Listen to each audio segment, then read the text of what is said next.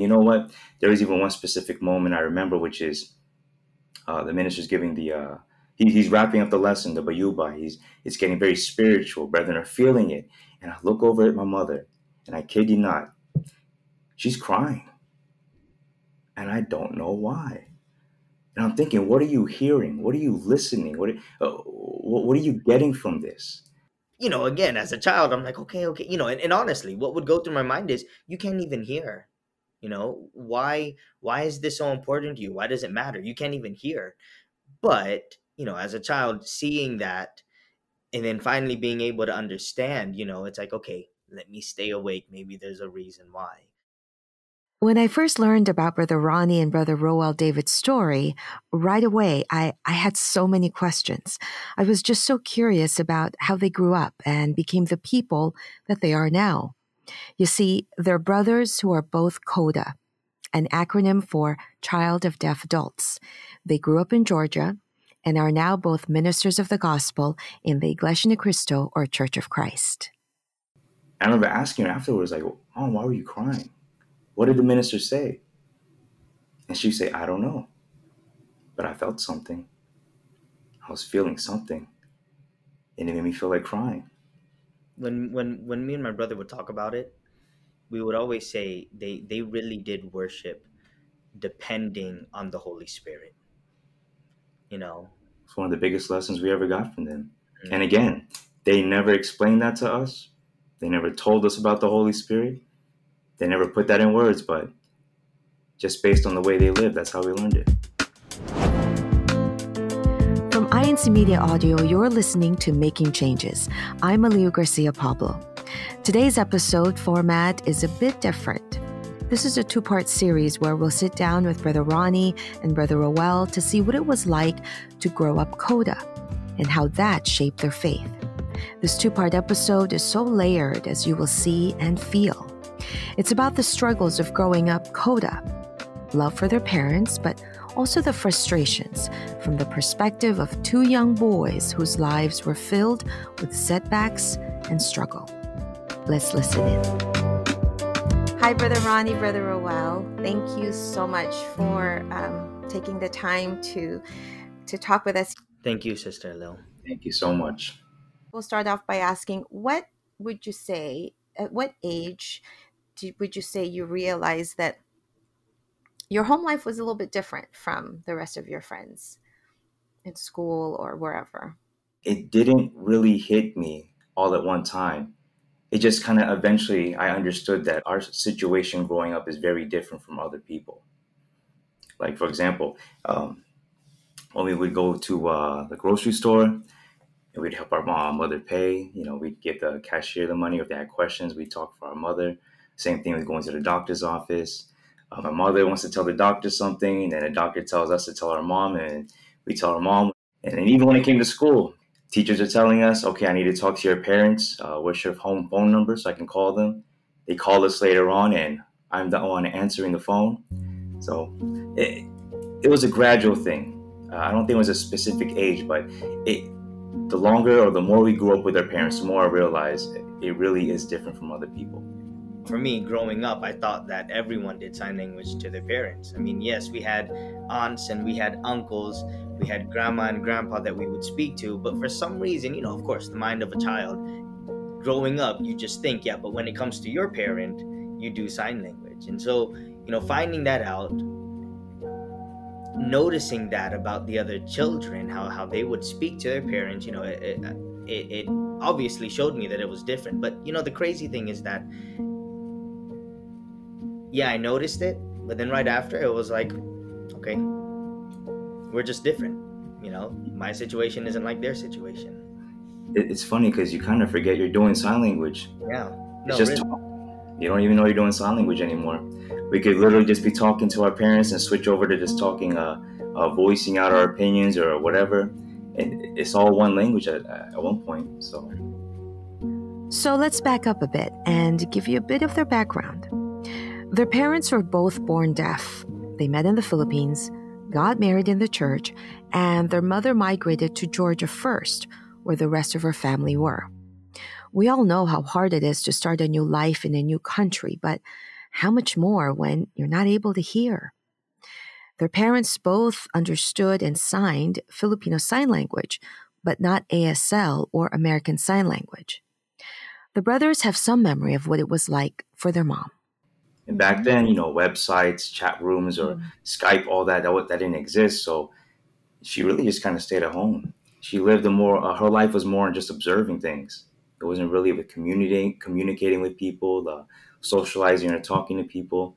She would meet deaf people along the way, here or there, but there was still that lack of communication because they could never keep up with each other. They didn't have phones or whatever, or she didn't have her own cell phone at the time. So it was more on her just, uh, just kind of watching and looking, just waiting. My father, he came along uh, a couple years later on. Mm-hmm, mm-hmm. my parents when it comes to them they're it's very a, a good trait they have is that they're able to adapt to a lot of people a lot of situations and be able to find their way through you know for example our mother she may be speaking with someone and they don't know sign language but she'll find a way to get her point across. It wasn't until of hmm. course me and my brother we came along that's when she started using us just to make it easier. But even before then yes she had our aunts she had our uncles and our hmm. grandparents but if, if they had to do something they, they they would they would find a way to be able to make it by. Well, So, would your mom like write write Yes. what she needed to say and then just show it to people? Exactly. Wow. She, So- she always had a paper and pen on her. Here's a here's here's a crazy experience she had. Uh, she she remembered uh, telling me about this. So I was I'm the firstborn, and my mother she wanted to go visit my father back in the Philippines again. She traveled to the Philippines by herself. You know, going to an airport with me, uh, talking to the stewardess, trying to find out where her gate is, and you know how hectic an, uh, an airport Right. can be, and going transferring from uh, this flight to this flight. It's still till now it gets me. How was she able to do that? I mean she didn't have a cell phone. She didn't have a she couldn't text anybody. But she was able to get to the airport there in the philippines and still from there find my family without a phone or anything. So, Yes. That that just finding those that will pick you up oh, is yeah. so hard with the the crowds of people. So growing up, you saw that your parents, your mom specifically, never used her disability as an excuse. even though after you know that process of finally understanding that they're different even after that she would always tell us no i'm normal i'm normal i just can't hear that's what she would always tell us it's, it's funny even till now uh, uh, I don't even think she has a disability. So she would teach us the normal things like uh, drink water or uh, go clean, you know, clean the dishes or go home, apple, stuff like that. Uh, my brother's favorite food, you know, stuff like that. But it's funny because uh, my my aunts, my uncles, I want to say don't they don't really know sign language like that. I want to say they don't really know it that well, but they, they could all they could all talk they could all fight they could all laugh they could do everything still like regular siblings Their parents were simple people with humble but demanding jobs in the small town of Milledgeville, Georgia. Their dad worked as a furniture mover. Their mom, she worked at the local hospital washing clothes. But both parents, despite being deaf and couldn't speak, made sure that their two boys were raised well. Okay, so when you were in trouble as little boys, you know, how were you disciplined as little kids with, you know, uh, most parents would yell, they'd get mad. What was that for you? uh, I, i'd say it's very uh, you know it's one thing to get loud Hmm. especially as a kid it's one thing to hear your parents get loud but to see it like to actually see it because they're all it's all visual with them. It's all facial expressions. Right. and so And when they're mad like you could you could put a wall in front of us and you could tell by our voice you're mad but then seeing it face to face oh it's scary. It is. Um but you know I, I will say this you know not not trying you know of course we were we weren't angels growing up. We you know, you know we, we we were boys growing up playing around here and there. But i'd like to say that she didn't both our mother and our father they didn't really have to discipline us too much but i feel like that's because our mother really put the, the fear of God in us. Mm. My mom would always tell us, I'm I may not be with you, but God sees you. You know, she would always say that. I, I have to add to that story because I know exactly what my brother's talking about. When he says, My mom said that God's watching you, it's because, again, my mom's uh, visual. She's visual. She can't tell me what it, what it means to hear. She can't explain that to me. So when she would tell me and my brother, God's watching you, I remember specifically she said, God, this is a rough translation from sign language. God has big eyes, always watching. Yes. And you know what? It actually makes sense. It's not wrong. I mean, God is watching us. And as a young kid, I think that was actually perfect. And so, yeah, you know, especially as a kid, growing up, we're like, hey, God is always watching us. We don't want to do anything bad. We don't want to do anything, you know, that, that'll get us in trouble. And so the times that we did get in trouble, yeah, she it was very scary, you know, seeing deaf people get scared because their emotions are there. But, you know, God is good and uh and you know, he really used our parents to really put the God, the the fear of God in us. How old were you? Would you say when she, when your your parents, your mom started to give that analogy to you that God has big eyes? It's uh, something she would tell us very, uh, pretty often. So often, it's like what he said. I would always remind myself that too. Something's about to happen. Uh, There's an opportunity for some mischief, but in the back of my head, hold on now. God's watching. God's watching. So I can't remember when she first told us, but it was literally a life lesson. It was always constant, always. Hmm. Anything, it was almost like a, a, a bedtime story. She wouldn't read us stories. And she would remind us, hey, before you go to sleep, remember God's watching you wherever you go. That, As we began talking about their spiritual upbringing, I, I began to wonder how did their parents worship when it's only been in the recent years that the Christian Society for the Deaf was established in the Church of Christ? You know the the story she would tell us is it's our great grandmother back in the Philippines.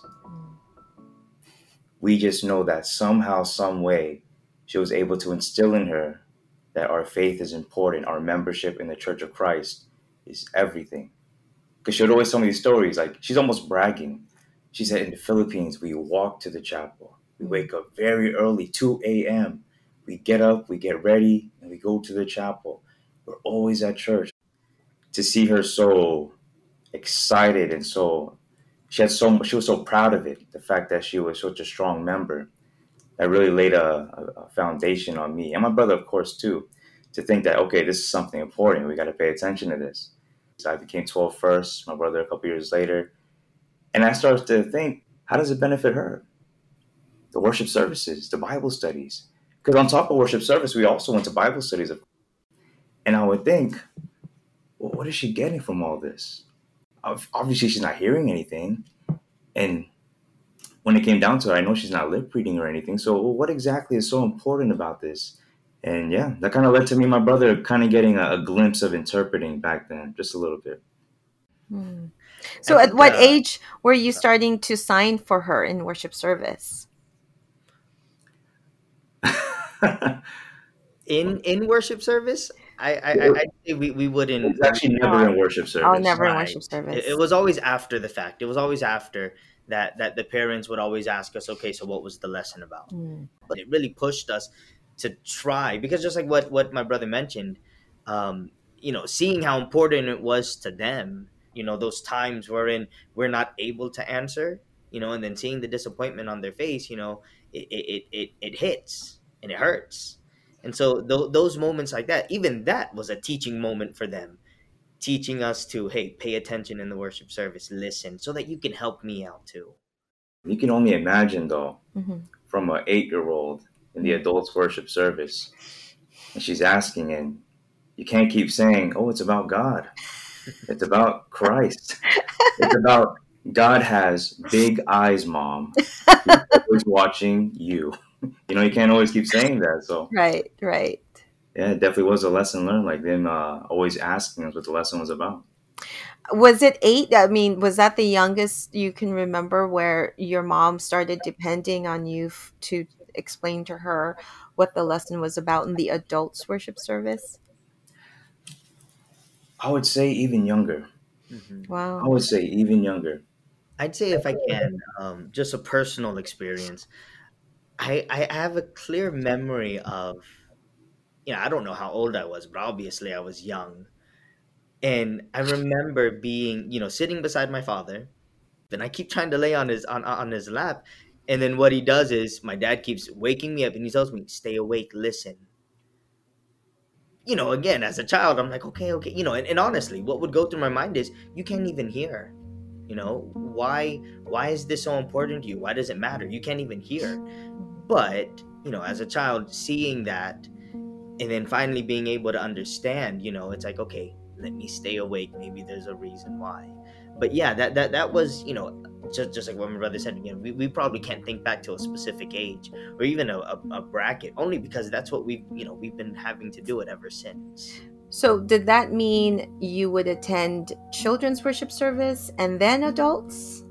That's correct. Mhm. Mhm. Wow. So then you tell them too what you learned in CWS as well. of course of course We would tell them it's about As I listened to Brother Ronnie and Brother Roel reminisce on their childhood, And obeying I can see it in their eyes, you know, hearing each other reflect on what their childhoods were like. They too are in somewhat of a disbelief on the spiritual responsibility they both carried as young boys. But there was one specific instance that really woke up Brother Ronnie that this was not just about translating. you know there was a just from my experience and it's funny how it is because just to give you an idea my mother would ask us constantly now. It's not just a ride home from church but i remember being at the gas station and she would ask me hey what was last sunday's lesson about? And i, I wouldn't have anything to say. I'll be completely honest back then i, I- was still young. Uh, even as a teenager you know your little phases here and there. Paying attention and even my faith growing it was still growing. It was still really young back then. But there was a particular moment when at church there was a visitor, and the visitor was was deaf. All right, uh, a sister had found a had met a, a deaf guest, and she brought him to the church. Obviously, there's no interpreters. One of the choir members found us or found me. I was walking by myself, and she said, "Hey, come upstairs. There's a deaf person there. They're asking if someone can help uh, relate to him what the Bible study is, what the minister's preaching about."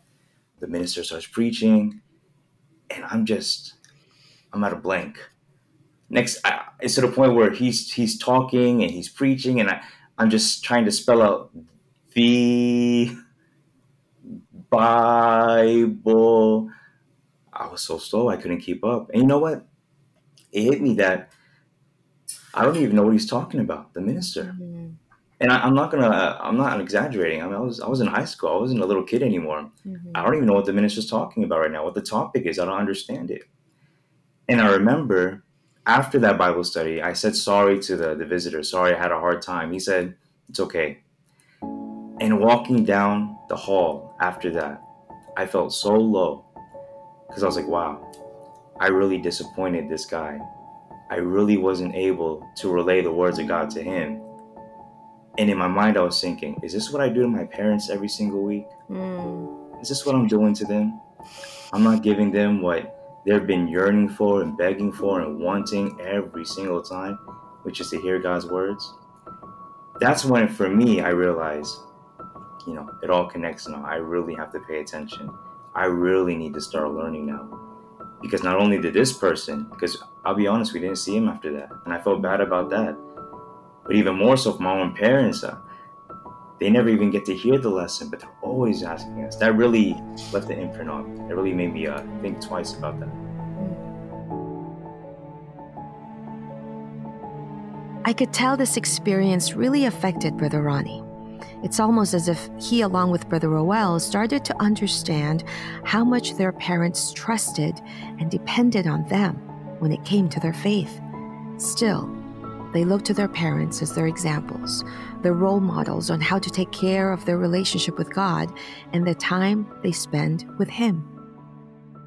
So, this is a good time to point out that getting to worship service was not an easy feat for this family. When they were growing up, the closest local congregation was South Atlanta, which was two hours away from the small town where they had lived. We grew up in Milledgeville, Georgia. So our worship service in South Atlanta was on Sundays at 10 a.m. Okay, so Saturday, Saturday, my parents would tell me, my brother, that night, okay, guys, get your clothes ready, get your church clothes ready, get your uh, after church clothes ready, mm-hmm. get your, your your choir stuff ready for CWS, all that. So okay, we get our stuff ready. The next day, wake up at uh, 3 a.m., 3:30 a.m., very early, and they would tell us, okay, everyone, we're going to be leaving around 4 4:30. So we get up bright and early, get in the car or the van, and we drive those two hours, get to the chapel around 6 or 6:30 a.m. And like I said, the worship service was at 10 a.m. You know, some people may say that's a little early. And I will tell you the truth. Me and my brother thought the same thing. We thought that was extremely early. But you know what's funny? They always told us, we have to. We have to be early. And we'd always ask why. Why are we early? They never told us why. There'd be one year we're driving to the chapel, um, the tire blows. But the fact that we left early, we were able to get the tire fixed and still make it to the chapel early because my parents had this mindset that it's the worship service. Prepare the best possible way. Nothing will ever stop us from worshiping God. And the funny thing is, they never said any of that. Hmm. They just did it. They just were the best examples for us at that time. So after years and years of that, even till now, I find myself okay. Worship service is 8 p.m. Got to be there at 2 p.m. It's true because I'm the same way. Worship service seven thirty. We're going to be at the chapel by four o'clock. Uh, with, with, with, our parents, they really did lead by example every single time. They didn't have to say it because they showed it, mm-hmm. and, and and and that's what we were able to take with us. So I'm curious, how were you able to pray as a family? My mother, when we were younger, specifically her, she would get us together. It was always 7 p.m. at night every 7 p.m. at night, she would get the family together, me, my brother, and my father. And she'd say, Okay, we're going to have our family prayer. Just watch me. And we watched her pray. And she did really well. She prayed for everything. She thanked God. She asked, gave him our, uh, our needs, what we need in this life, and then prayed to Christ, and then everything in the name of Christ. She did it all. And it, at the time, it's kind of whatever when you're a, a eight year old, a 10 year old it's nothing. It's a normal thing for us. But now when I think about it, like, wow, like that's how important it was that we had to pray. And that she made a way that we still had a family prayer or a family devotional prayer every single night. Towards the time when when we were uh, you know of age, it was almost like worship service for them. We would have family prayers, and it would only be me or my brother praying, and they would just you know bow their head, close their eyes, and that's it and then when we're done with the prayer we tap them on the shoulder and they'd be okay with that i mm-hmm. guess it was almost like a it was almost like a we trust what you're saying and we know that you're praying for the family mm-hmm. and so if you're able to pray to god then i know that you're praying for us as well and so even if they're just even though they weren't joining in the prayer mm-hmm. you know for, for, for me personally you know just, just knowing that it, it's very humbling but for them back then uh, there was no set way on, for example, the correct way to do a prayer in sign language. Mm-hmm. My brother said they would close their eyes. Nowadays, the deaf are told to keep their eyes open so they can see what's being signed. But back then, you know, they tried to do their best just to make sure that we still maintain that function, which is a family devotional prayer. Mm. Until now, that still gets me. Because again, they adapted. They didn't want it to be that there's a reason why we can't be a normal family a normal Christian family doing what we're supposed to do. They didn't want any excuses. We made sure we did what we had to do.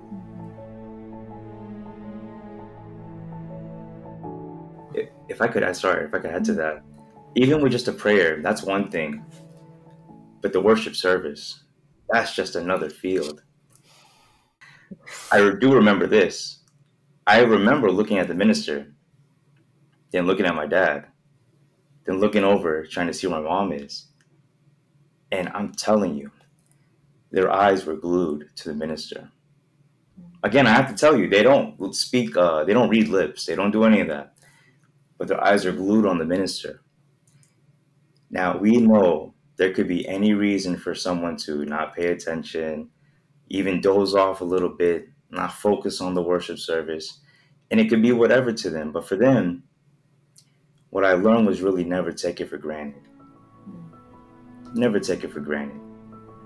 I mean, for for them, they wanted so bad to hear the lesson, so bad, and for other people to take it for granted and not listen and take advantage of the fact that we have ears and we can hear the words of God like that. No struggle at all. When for them, back then, there's no interpreter, there's no formal training for sign language, so they couldn't get the entire lesson like we're all blessed to do. Yet they're focused. Their eyes are there, fixed on what the minister is saying. And you know what? There was even one specific moment I remember, which is uh, the minister's giving the, uh, he, he's wrapping up the lesson, the Bayuba. He's, it's getting very spiritual. Brethren are feeling it. And I look over at my mother, and I kid you not, she's crying and I don't know why. And I'm thinking, what are you hearing? What are you listening? What are, uh, what, are you getting from this? And I remember asking her afterwards, like, oh, why were you crying? What did the minister say? And she'd say, I don't know. But I felt something. I was feeling something. And it made me feel like crying. When when when me and my brother would talk about it, we would always say they they really did worship hmm. depending on the holy spirit you know? It's one of the biggest lessons we ever got from them. Mm-hmm. and again they never explained that to us. They never told us about the holy spirit. They never put that in words but just based on the way they lived that's how we learned it. For over 18 years, their parents worshipped with no sign language interpreters, and yet they would leave extremely early to make that four hour drive back and forth each worship service. Then, during the 95th anniversary celebration of the church, their prayers were answered. They saw an interpreter on the big screen, Sister Rose Guillermo from Bellmore, New York.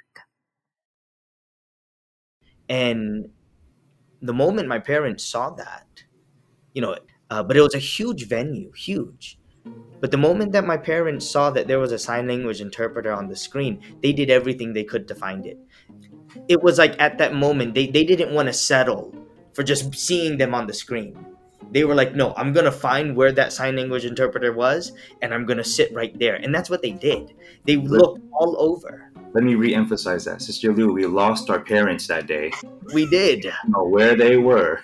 I think it was like a 10,000 seater venue it was a crazy situation because they they they you know when, when they when they finally found her sister rose at the time she didn't know that there were any deaf brethren mm. she was mm. honestly signing because her parents were there who were right. not yet members at the time let's, let's put it like this my brother mentioned there was no deaf uh, members mm.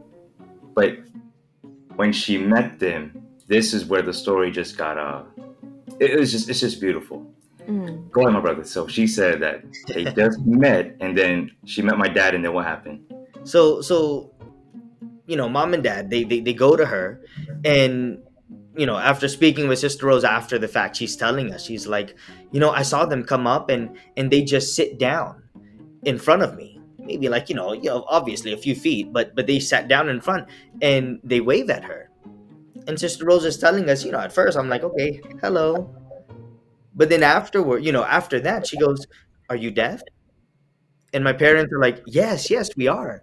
So then from that moment on, it, it just it just all the more sparked that the Holy Spirit just came in. And for them, it was just so overwhelming because again, they've been waiting for this for so long. And I, I what I mentioned earlier, they weren't going to settle. Even from where they were sitting, they could easily see the screen and, and the sign language interpretation was there, but they weren't going to settle for that. If they could be right there and they could get it face to face, they would, and that's what they did. If I could add, just to put it in the, context, I was 18 at the time. I specifically remember I was. I just turned 18 that year. So we could safely say for 18 years, this is the first time they were hearing the lesson. Mm-hmm. First time they're hearing the words of God in 18 years from the last time they probably had a lesson back in uh, from the interpreters in the Philippines. You know, I, I don't I don't know about my brother, but I remember we were we were both in the choir, and I remember just seeing it, and to see the face, you know, for my mother, you know, okay, but it's always different when you see a man cry. Mm. It's always different. And to see the the overwhelming face on my father from the beginning until end, and the way that we describe it is, you know, they they were just filled with the Holy Spirit. Like they've been waiting for this for so long and they wanted it so long. And so finally, when they finally had it, they just couldn't hold it in anymore. You know, they, they, they just couldn't hold it in. And, and, and I'll, for me, I'll never forget that. To, to, to know, especially for one who really wants it and can never get it. And then finally, when they have it, it's like, you know, when, when, when the worship service ended, it was almost like a, you know, please don't go. Mm. It, it, it, it was like a please stay because that's how much they wanted it and that's how much they, they benefited from it. Oh, it's dusty in here. um, I think that's so. Uh, I'm I'm simply moved. I'm simply moved. I I think that uh, the fact that your parents' um, love for God or their faith in 18 years minimum, right? But 18 years, mm-hmm. it never wavered. It never weakened. It only stayed stronger. As proof, as you said, Brother Rowell, seeing your dad, you know, filled with so much emotion and tears, it's something he had been longing for for so long. And, um, and I think that is such a testament to the depth of their faith. I mean, anyone can have faith, but the depth of someone's faith, that's when it's revealed, right?